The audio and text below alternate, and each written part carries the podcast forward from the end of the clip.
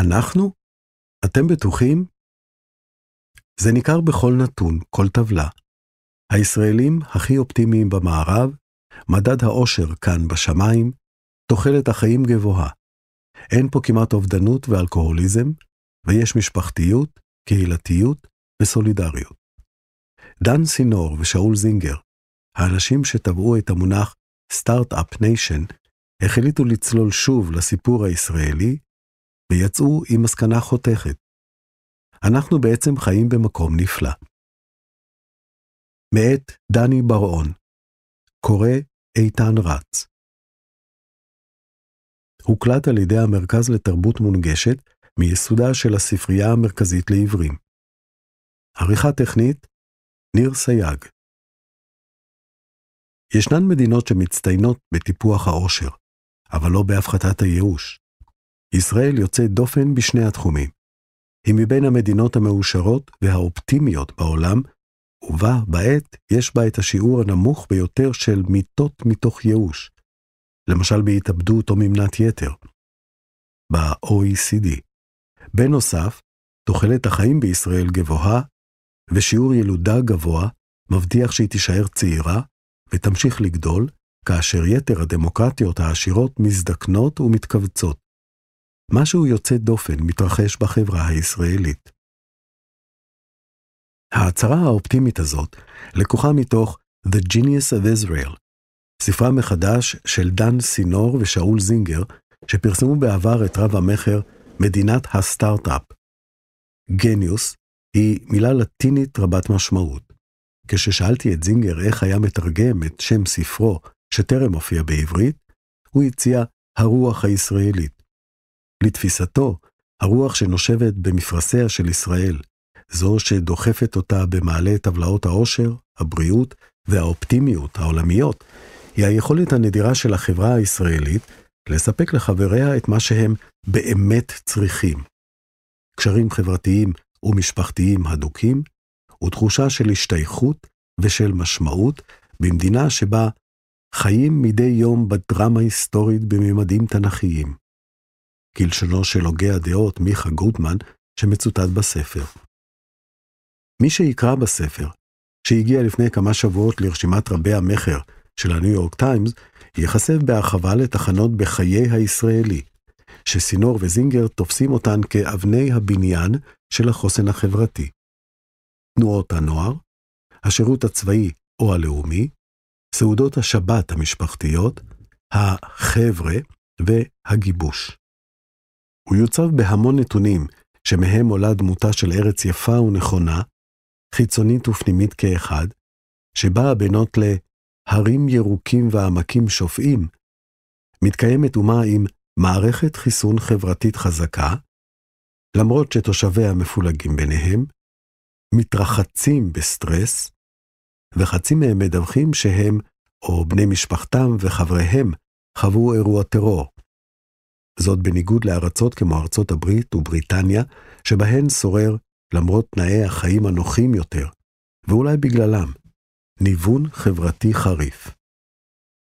כתיבת הספר נמשכה כמה שנים והוא יצא לאור בנובמבר, בעיתוי שהמילה אירוני קטנה עליו בכמה מספרים. בחודשים שלפני הירידה לדפוס, עוד הספיקו המחברים להוסיף כמה קטעים אקטואליים שמכניסים את ההפיכה המשטרית והמחאות נגדה לתוך הקשר מתאים וממסגרים את הקונפליקט באופן אופטימי, בבחינת עברנו את מאבק הדמים על השילומים מגרמניה ואת רצח רבין, נעבור גם את זה. אבל ב-7 באוקטובר שהה הספר במרחב הלימינלי שבין סיום הכתיבה להפצה, והוא הגיע לחנויות של הספרים חודש לאחר תחילת המלחמה, כאשר היא לא מוזכרת בו כלל. האם הספר איבד רלוונטיות באחת? המחברים טוענים שלא. במובן מסוים, להפך. המציאות מאז פרוץ המלחמה היא הוכחה חיה בעיניהם לסולידריות האדירה שקיימת בישראל, והיא אחד מסודות כוחה והצלחתה. הספר הפך עוד יותר רלוונטי, אומר זינגר, כי הוא עוסק בהיבט ליבה של החברה הישראלית. אילו יצא בשישה באוקטובר, העיתוי היה משונה, אבל עכשיו, הרי עלינו מתהומות הפילוג בתוך שעות. סינור מוסיף שבארצות הברית התופעה הזאת מעוררת עניין רב. כל המדינה התאחדה ברגע אחד. אפילו אנשים שאין להם שום עניין בישראל משתאים מזה. אבל זה לא קורה כך בכל העולם כשיש משברים גדולים, למשל אחרי 11 בספטמבר? אז זה היה מאוד קצר טווח, אומר סינור שגר במנהטן. לא הייתה תחושה שכל המדינה נכנסת תחת האלונקה. היו הרבה אמריקאים שחשו מנותקים ממה שקרה. הם הרגישו שזה לא נוגע להם. בישראל נראה שכל אחד מחובר, כל אחד מעורב, חש אחריות. אני מדבר עם חברים שלי, שהם יזמי הייטק, ומנהלים את הקרנות הגדולות ביותר. אלה אנשים שיכולים לגור בכל מקום בעולם, והם schlepping down, ביידיש מטריחים את עצמם, לדרום הארץ, לקטוף חצילים. האם ה big shots של וול סטריט או עמק הסיליקון התנדבו לחפור בהריסות של מרכז הסחר העולמי? אני לא מכיר אף מדינה אחרת שעברה משבר בתקופה המודרנית, שבה השכבה הכי מתפקדת של החברה, שיכולה להיות מוגנת מפחד, סיכון, פגיעה, עבודה קשה, בחרה לעזוב הכל ולהשתתף בקרבות או לעבוד בחקלאות. אם אולי בדעתך מדינה כזו, אשמח לשמוע. ביקורת די אוהדת, שנכתבה על הספר בניו יורק טיימס, סיכמה בנימה ניו יורקית יבשה. אם הישראלים ישתקמו מהמתקפה הברוטלית של חמאס עליהם ב-7 באוקטובר, ויחזרו לשיווי משקל לאומי, מה שנכתב בספר הזה יסייע לחשוף איך הם עשו זאת. מה זה צ'יקמוק? דן סינור ושאול זינגר הם שניהם יהודים ילידי ארצות הברית. זינגר, יליד 1961, גדל בניו יורק, הבכור מבין ארבעה אחים. לקראת בר המצווה שלו, הגיעה משפחתו לישראל לשנת שבתון. זה היה באוגוסט 1973, בדיוק בזמן, הוא צוחק. הם עברו את מלחמת יום הכיפורים, נשארו בסופו של דבר ארבע שנים, וחזרו לארצות הברית. שנים לא רבות אחר כך, התחילו האחים לעלות לישראל בזה אחר זה, ובעקבותיהם גם ההורים. אלכס, האח השני, עלה, התגייס, ונפל בתקרית בדרום לבנון ב-1987. שאול ואשתו ונדי עלו אחרונים ב-1994, וכאן נולדו להם שלושה ילדים שהיום הם בשנות ה-20 לחייהם. כשרבין נרצח ב-1995, העולה החדש זינגר היה בטוח שהגענו למבוי סתום. הלכתי להלוויה, הוא מספר. צפיתי בקהל מגג של תחנת אוטובוס, ואני זוכר את ההרגשה הזאת של אני לא יודע איך נצא מזה. כי זה כמו רצח קנדי, אבל במצב שבו חצי מהעם מאשים את החצי השני. והצלחנו לצאת מזה. בדיעבד הוא רואה בכך שיעור חשוב בעוצמת החוסן הישראלי. בארצות הברית עבד זינגר כיועץ בקונגרס. בישראל הייתה לו קריירה ממושכת כעיתונאי בג'רוזלם פוסט, שם כתב בין היתר את מאמרי המערכת, לצד טור אישי קבוע. סינור, הצעיר מזינגר בעשור, גדל בטורונטו, קנדה, וחי כיום בניו יורק. בעברו ייעץ לכמה דמויות רפובליקאיות מוכרות, בהם המועמד לנשיאות, מיט רומני, ובתקופה ההיא דווח שהוא היה מי שגיבש את עמדותיו הניציות של הבוס לגבי המזרח התיכון, בקמפיין של 2012. כיום הוא בכיר בחברת השקעות, מגיש פודקאסט היסטורי פופולרי בשם Call Me Back, ומגדל שני ילדים מתבגרים שלומדים בבית ספר יהודי באווירה שהיא לדבריו ישראלית לגמרי. אמו חיה בישראל. סינור הוא אחיה הקטן של ונדי, אשתו של זינגר, כלומר, הם גיסים. בתחילת שנות האלפיים, כשהיה סטודנט לתואר שני במנהל עסקים בהרווארד, יצא סינור עם חבריו למסע לימודי בישראל, וסיפר להם על ממדי תעשיית ההייטק המקומית. הם היו המומים, מספר זינגר. הוא צלצל אליי ואמר לי, רציתי לתת להם ספר על זה ולא מצאתי. אז החלטנו לכתוב ספר כזה. הספר שכתבו השניים ניסה להסביר את נס הפיכתה של ישראל לשחקנית הזרה הדומיננטית ביותר בבורסת נסדק, סיכה על מפת העולם שהפכה בניגוד לכל הסיכויים למכה של החדשנות. הכותרת המבריקה שהגו, מדינת הסטארט-אפ, Start-Up Nation, הכתה גלים בעולם והזקיפה את המורל הלאומי. הספר נפתח באפיגרף מהדהד של בנימין נתניהו. שני סופרים חדי עין כתבו באחרונה ספר שנקרא מדינת הסטארט-אפ, אמר, מנצל כדרכו כל הזדמנות לרחוץ באורה החמים של התהילה. אנחנו מדינת הסטארט-אפ. הקריאה בשני הספרים, של זינגר וסינור, מעניינת כשם שהיא כואבת. גדר ההייטק בגבול עזה התפוצצה לנו בפרצוף.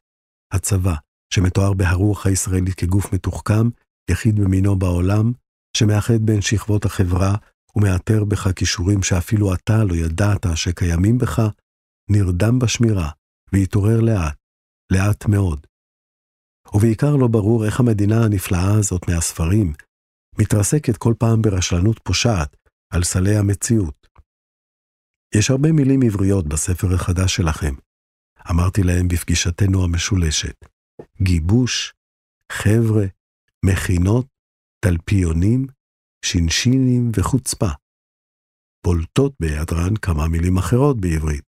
פרטאץ', חפלאפ, אילתור, צ'יקמוק, יהיה בסדר. איך אפשר לכתוב על הגניוס של ישראל בלי ההיבט הזה שהכשיל אותנו ב-1973, הפעם ועוד יכשיל בעתיד? הכישלון הקטסטרופלי של 7 באוקטובר נראה לי פחות כמו כישלון של החברה הישראלית, ויותר של המוסדות הישראליים, השיב סינור. לארצות הברית יש מוסדות חזקים וחברה חלשה. אני לא יודע כיצד ארצות הברית הייתה עומדת כיום במתקפה כזו, בהתחשב במידת הקיטוב שלנו, במידה שבה אנחנו רואים זה את זה כהאחר. ישראל היא הפוכה. מדינה עם חברה חזקה ומוסדות חלשים. ראינו אותם בכישלונם עוד לפני 7 באוקטובר, בדיון על הרפורמה המשפטית. סינור פלט צחוק, קצר, של ייאוש. זו מדינה עם לא מוסדות חלשים, לעתים מוסדות לא קיימים. מדינה שאין לה חוקה, שלא הסדירה את האיזונים והבלמים בין רשויות השלטון. זו גם דוגמה ל- יהיה בסדר. בשביל מה אנחנו צריכים חוקה? נגיע לזה מתישהו, נשבור את הראש אחר כך. סינור שלף מחיקרו ספר. אני בדיוק קורא את זה, אמר, פרל הרבר, התראה והחלטה, של רוברט וולסטטר. בצירוף מקרים מוזר, יצא לאור תרגומו לעברית של הספר הזה מ-1962, דווקא בספטמבר האחרון. הספר בוחן כיצד האמריקאים פספסו את כל הסימנים, ושוב הם פספסו ב-11 בספטמבר, למרות המוסדות החזקים שלהם. אני לא בטוח שזה נכון להפוך את זה לבעיה ישראלית ייחודית. אני חושב שגם המילה פשלה הייתה צריכה להיכנס לספר. סינור שאינו שולט בעברית שאל בסקרנות מה זה פשלה. זינגר תרגם בשבילו screw-up. סינור, כן, היינו צריכים להכניס אותה. טוב, בוא נכתוב עוד ספר. בעיניי הפשלה ב-7 באוקטובר גדולה יותר מאסון התאומים, כי לקחת מטוסי נוסעים וריסקת אותם לתוך בניינים, זה סרט אימה, זה לא נשמע כמו מציאות אפשרית. אבל לעבור גדר? אני לא מסכים, ירה סינור. לעבור בגדר זה מובן מאליו? אני חייתי בארצות הברית לפני ואחרי 9-11. מצב הביטחון בטיסות היה רשלני באופן קיצוני. פשוט אפשר היה לעלות על מטוס. ומה אם דמות שלילית תשתלט עליו? מטוס זה דבר די מסוכן אם משתלטים עליו. בעיניי מה שגרם ל-7 באוקטובר היה בעיקר הקונספציה, המשיך זינגר. בדוח על 11 בספטמבר קראו לזה כישלון של הדמיון. המודיעין היה שם, והתעלמו ממנו. מה שקרה הוא לא דוגמה בעיניי ל"יהיה בסדר" או לחפיפניקיות. מאוחר יותר הוא ביקש להבהיר, אנחנו לא אומרים שישראל היא מדינה אידיאלית, ממש לא. השנה הייתה השנה הכי גרועה בהיסטוריה שלנו, והיא הדגימה את כל הפגמים שלנו. אבל מאז 7 באוקטובר, היא הדגימה גם את נקודות החוזק שלנו. הור ההליקופטר, ילד חופש. כשקראתי את הרוח הישראלית, עלתה בעיני רוחי דמותו הבדיונית של תושב איקריה, נקרא לו יאניס. ליאניס יש בית עם נוף לים ולדיר העיזים הסמוך, וכל היום הוא מקלל. נמאס לו לגור באי נידח בפריפריה של יוון, נמאס לו מאפשרויות התעסוקה והתרבות המצומצמות. אף אומן בינלאומי אף פעם לא מגיע לעיקריה, בטח שלא Guns and Roses. הוא רוצה סושי, גורדי שחקים, אנשים בבגדי מעצבים, סיגרים קובאניים, רכבת תחתית. במקום זה, שוב דג מטוגן לארוחת צהריים, רקי וסובלקי לארוחת ערב, המיית הגלים, שעמום טוטאלי. מערכת הבריאות בקאנטים. כל מי שיש לו השכלה ברח מזמן. יום אחד פותח יאניס את national geographic ומגלה שעיקריה היא גן עדן עלי אדמות. אזור כחול שתושביו התברכו בחיים נפלאים וארוכים, המקום שבו אנשים שוכחים למות. במילים אחרות, גם לפני המלחמה, לא זכור לי שהיה פה עד כדי כך שמח. מצד שני, אם נחשול לנתונים שמציגים סינור וזינגר, קשה להתווכח. ישראל נמצאת במגמת שיפור תמידית מבחינת העושר של תושביה, מקום רביעי בעולם בין איסלנד להולנד. אפשר לזלזל, להגיד שזה בגלל החרדים. אפשר גם לייחס את תוחלת החיים הגבוהה, ישראל רביעית בעולם, למשל בתוחלת החיים הבריאה של גברים. 72 שנות חיים בבריאות טובה. לאכילת ירקות, או להצלחה הנקודתית של קופות החולים. גם לשיעור הנמוך באופן קיצוני של צריכת אלכוהול, השנייה מהסוף מבין המדינות המפותחות, אפשר למצוא הסבר כלשהו. אבל התמונה העולה מכל אלה ביחד קשה להתכחש. זה לא אומר שלא ניסיתי.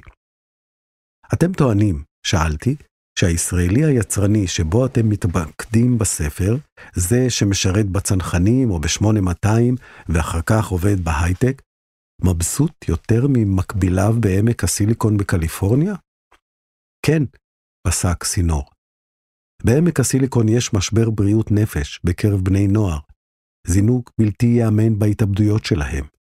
אלה ילדים שגדלים במשפחות מאוד מבוססות, בתנאים מאוד נוחים, מוגנים מרעש, כאוס, סטרס. למה זה ככה? לא ידוע על שום תופעה כזו בקרב הילדים של מקביליהם בישראל. איך אתה מיישב את החוויה האישית שלך עם העובדה שבישראל, לפי כל הנתונים, אין משבר בדידות כמו ברוב המדינות העשירות? בספר מצוין שבעוד שהמערב קורס לתוך בדידותו, למ"ס זיהה דווקא ירידה של 20% בשיעור הבדידות בישראל בין השנים 2002 ל-2016. כשאנחנו בודדים, אנחנו חולים, העיר זינגר. זה מסוכן לבריאות כמו לעשן 15 סיגריות ביום. זינגר הבהיר שמה שמכונה מדד האושר הוא למעשה דירוג של שביעות רצון מהחיים. הכוונה אינה שאנשים קופצים למעלה ולמטה מרוב עליצות. לדבריו, ההישג של ישראל בתחום הזה הוא בונוס נחמד, אבל העיקר הוא הצד השני של המשוואה. דניאל כהנמן, חתן פרס נובל, אמר שחברה לא צריכה להימדד לפי ציון העושר, אלא לפי היעדר אומללות, אמר. בפינלנד, שכתבה בשש השנים האחרונות את המקום הראשון בדירוג העושר העולמי, יש תמותה גבוהה מאוד מייאוש, כמעט כמו בארצות הברית. סינור סיכם, כשאני נפגש עם מדעני חברה שמתמחים במיטות ייאוש, ואני מראה להם את הנתונים של ישראל, עף להם הפקק, הם המומים. חלק מהנתונים שהשניים מזכירים בספר מוכרים מאוד לצרכן התקשורת הישראלי, אבל לא כך, בבחינת לא ידענו שאנחנו כאלה. הדוגמה המובהקת ביותר היא עניין הילודה. כידוע, אישה ישראלית ממוצעת יולדת שלושה ילדים, מספר שאין לו אח ורע בקרב המדינות המפותחות, שכולן ירדו מתחת לרמת התחלופה 2.1 ילדים לאישה. ישראל משאירה אבק לא רק לכל המערב, אלא אפילו למצרים 2.9 והודו 2, שלא לדבר על קובה 1.4 או דרום קוריאה 0.88. לצידנו בשיעור הילידה מדינות כמו קירגיסטן ופפואה גינאה החדשה. ומה שעוד יותר יוצא דופן, הוא שבישראל רמת השכלה גבוהה לא מובילה לילידו נמוכה. התופעה של אימא מהנדסת מחשבים, אבא גניקולוג, דופלקס בצהלה וארבעה ילדים, תופעה שאנו רואים כמובנת מאליה, היא על גבול הביזאר בעיניים הערביות. כאשר קוראים על כך בעיתונות הישראלית, ובמיוחד בהארץ, הנימה היא בדרך כלל של אסון מתקרב. ישראל מוצגת כמדגרת ילודה שעולה על גדותיה עם כל הצפיפות, האלימות והרס השטחים הפתוחים שנלווים לזה. הספר מציג את הצד השני של המטבע. והאמת היא שיש בזה משהו מרענן, ואפילו מעודד.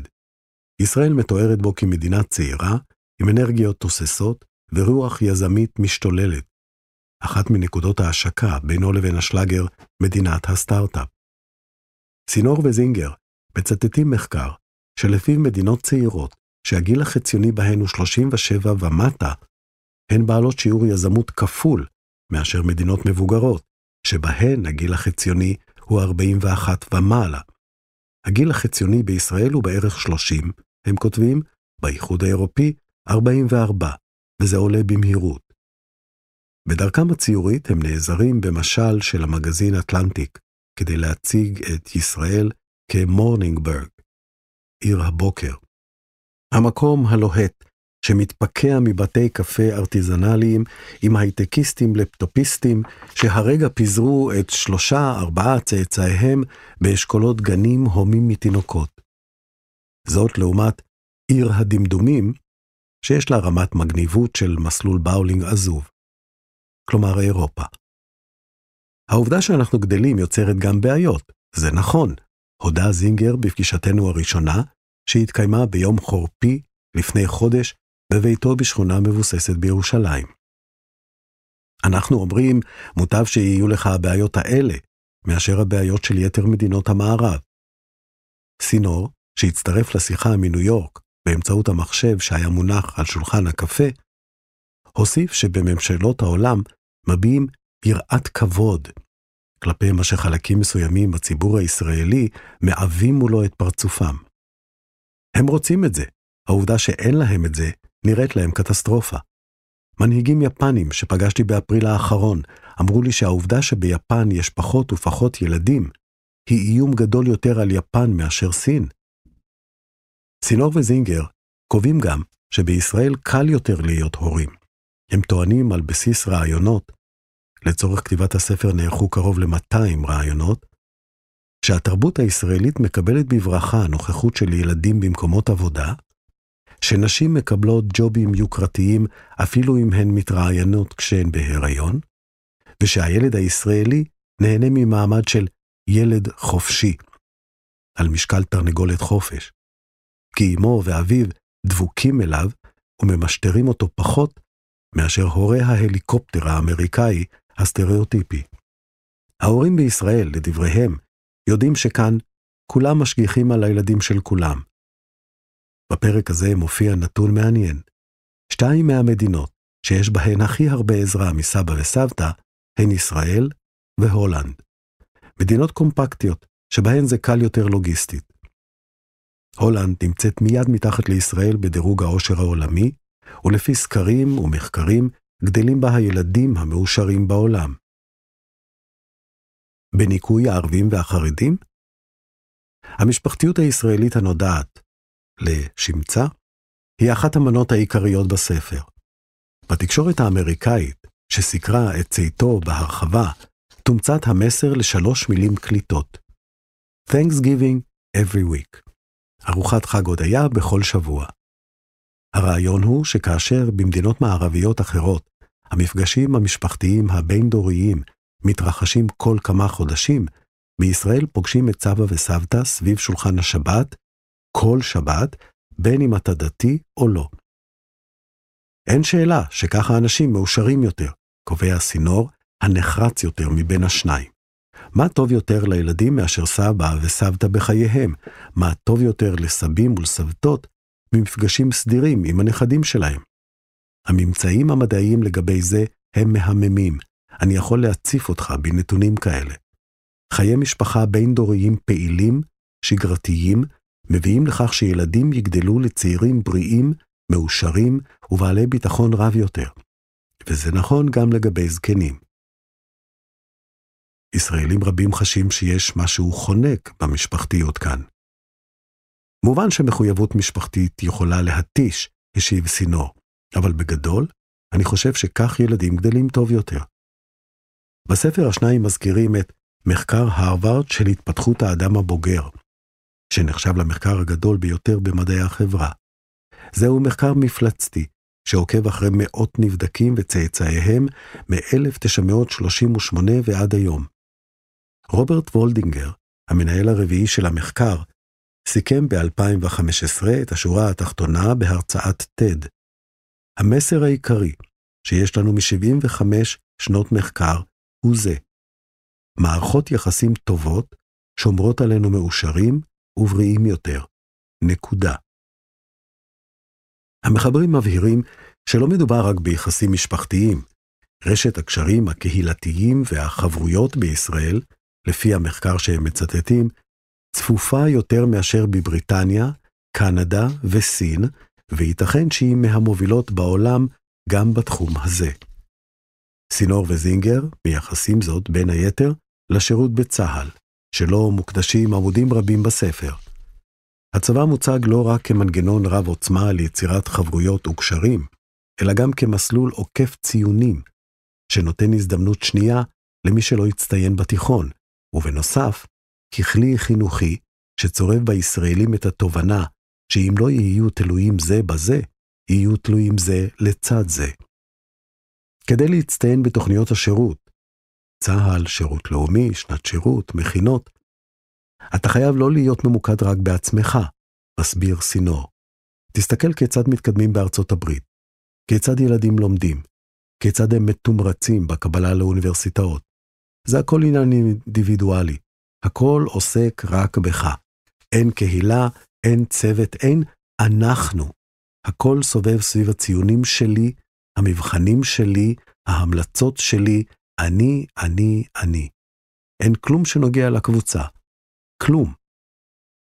בישראל, כותבים סינור וזינגר, מצפים מכיתה להיות מגובשת, כי יש זרם עומק של סולידריות, שנובע מהכרה בגורל משותף וידיעה שאם הקשר בין האנשים נשבר, המדינה תפסיק להתקיים. הסולידריות הזאת, המסגרת שמחזיקה את הפסיפס יחד, חוללה לדעתם גם את פלא התחסנות הבזק נגד קורונה. העולם מתבונן בהשתאות. חרף העובדה שראש הממשלה ששיווק את החיסון היה רעיל מבחינת חלק גדול מהציבור, וההסכם עם פייזר היה כר נרחב לתיאוריות קונספירציה. נתניהו, אגב, התראיין לפרק על קורונה ותואר בו כתותח על. מנגד, הוא זכה לטיפול פחות אוהד בפרק על הרפורמה המשפטית, שנערכה בבליץ חקיקה עם תמיכה צרה. בפתח הספר מבהירים סינור וזינגר שכאשר הם כותבים ישראלים, הם מתכוונים בעיקר לשני השלישים של החברה, שהם אמנם הטרוגניים מבחינה אתנית, כלכלית, דתית ואידיאולוגית, אבל הם לא ערבים ולא חרדים. הם מכירים בכך ששתי הקבוצות האלה חיות בעולמות שונים, כפי שכתבו, ומציינים שישנם אתגרים מסוימים לגביהם. אבל מצד שני, הם בהחלט מתמקדים בחלקי הכוס המלאים. למשל ההשתלבות החרדית בהייטק, שזינקה פי שישה עד לכדי שלושה אחוז. הם מצטטים את הדמוגרף, פרופסור אלכס ויינר, ממרכז טאוב, שמביע דעה שלפיה התחזיות לצמיחה חרדית אדירה בעשורים הבאים הן מוגזמות. הוא חוזה שבתוך 20 עד 25 שנה הם יהוו רק 15 עד 17 אחוז מהאוכלוסייה, ולא כרבע, כפי שחזתה למ"ס. הקטע הזה בספר הפתיע אותי עד כדי כך שהרמתי טלפון לוויינרב, והוא אישר את הדברים. לדבריו ניתן לזהות ירידה קלה בילודה של נשים חרדיות בשנים האחרונות, ויש גם תנועה רבה של אנשים החוצה מהזרם החרדי לזרמים אחרים ביהדות. באשר לחברה הערבית, הם מציינים אמנם את העוני, הרציחות והאפליה, אך מצד שני, משאירים הרבה מקום לאופטימיות, כשהם מזכירים למשל את הכניסה המפתיעה של רע"מ בראשות מנסור עבאס לממשלה הקודמת, ואת העלייה בהשתלבות הערבית באקדמיה. בשיחה עמו, זינגר ציין נתון נוסף, מתוך סקר של המכון הישראלי לדמוקרטיה מנובמבר. זינוק חסר תקדים בשיעור הערבים בישראל, שמרגישים שהם חלק מהמדינה ובעיותיה, 70 אחוזים, ובמיוחד בחתך הגיל הצעיר, בני 18 עד 24. עם זאת, יש לציין שרק 35% מהערבים שמרגישים שהם חלק מהמדינה, גם אופטימיים לגבי עתיד המדינה. הסכסוך הישראלי-פלסטיני מוזכר בספר כמעט כבדרך אגב, טענה שהופנתה כלפיהם גם אחרי הספר הקודם. המחברים מתעלמים מהשפעות 40 שנות כיבוש והמשך הסכסוך ללא אופק מדיני, ומהזרמים הגזעניים והאנטי-דמוקרטיים החזקים הנלווים לכך, כתב על מדינת הסטארט-אפ אבי עופר, במוסף ספרים של הארץ ב-2011. כשנשאלו על היעדרם הבולט של הפלסטינים מהספר החדש, השיב סינור, הספר הזה לא נועד להתמודד עם כל עניין וכל סוגיה, כל היבט של ישראל. אנחנו מתבוננים בהיבט מסוים, שנמצא בלב החוויה הישראלית. אני לא טוען שהעניין הפלסטיני הוא לא בעיה אדירה, אבל איפה הוא נכנס לכאן? כמו פורסט גאמפ. מערכת היחסים הקצרה שלי עם זינגר וסינור ידעה עליות ומורדות.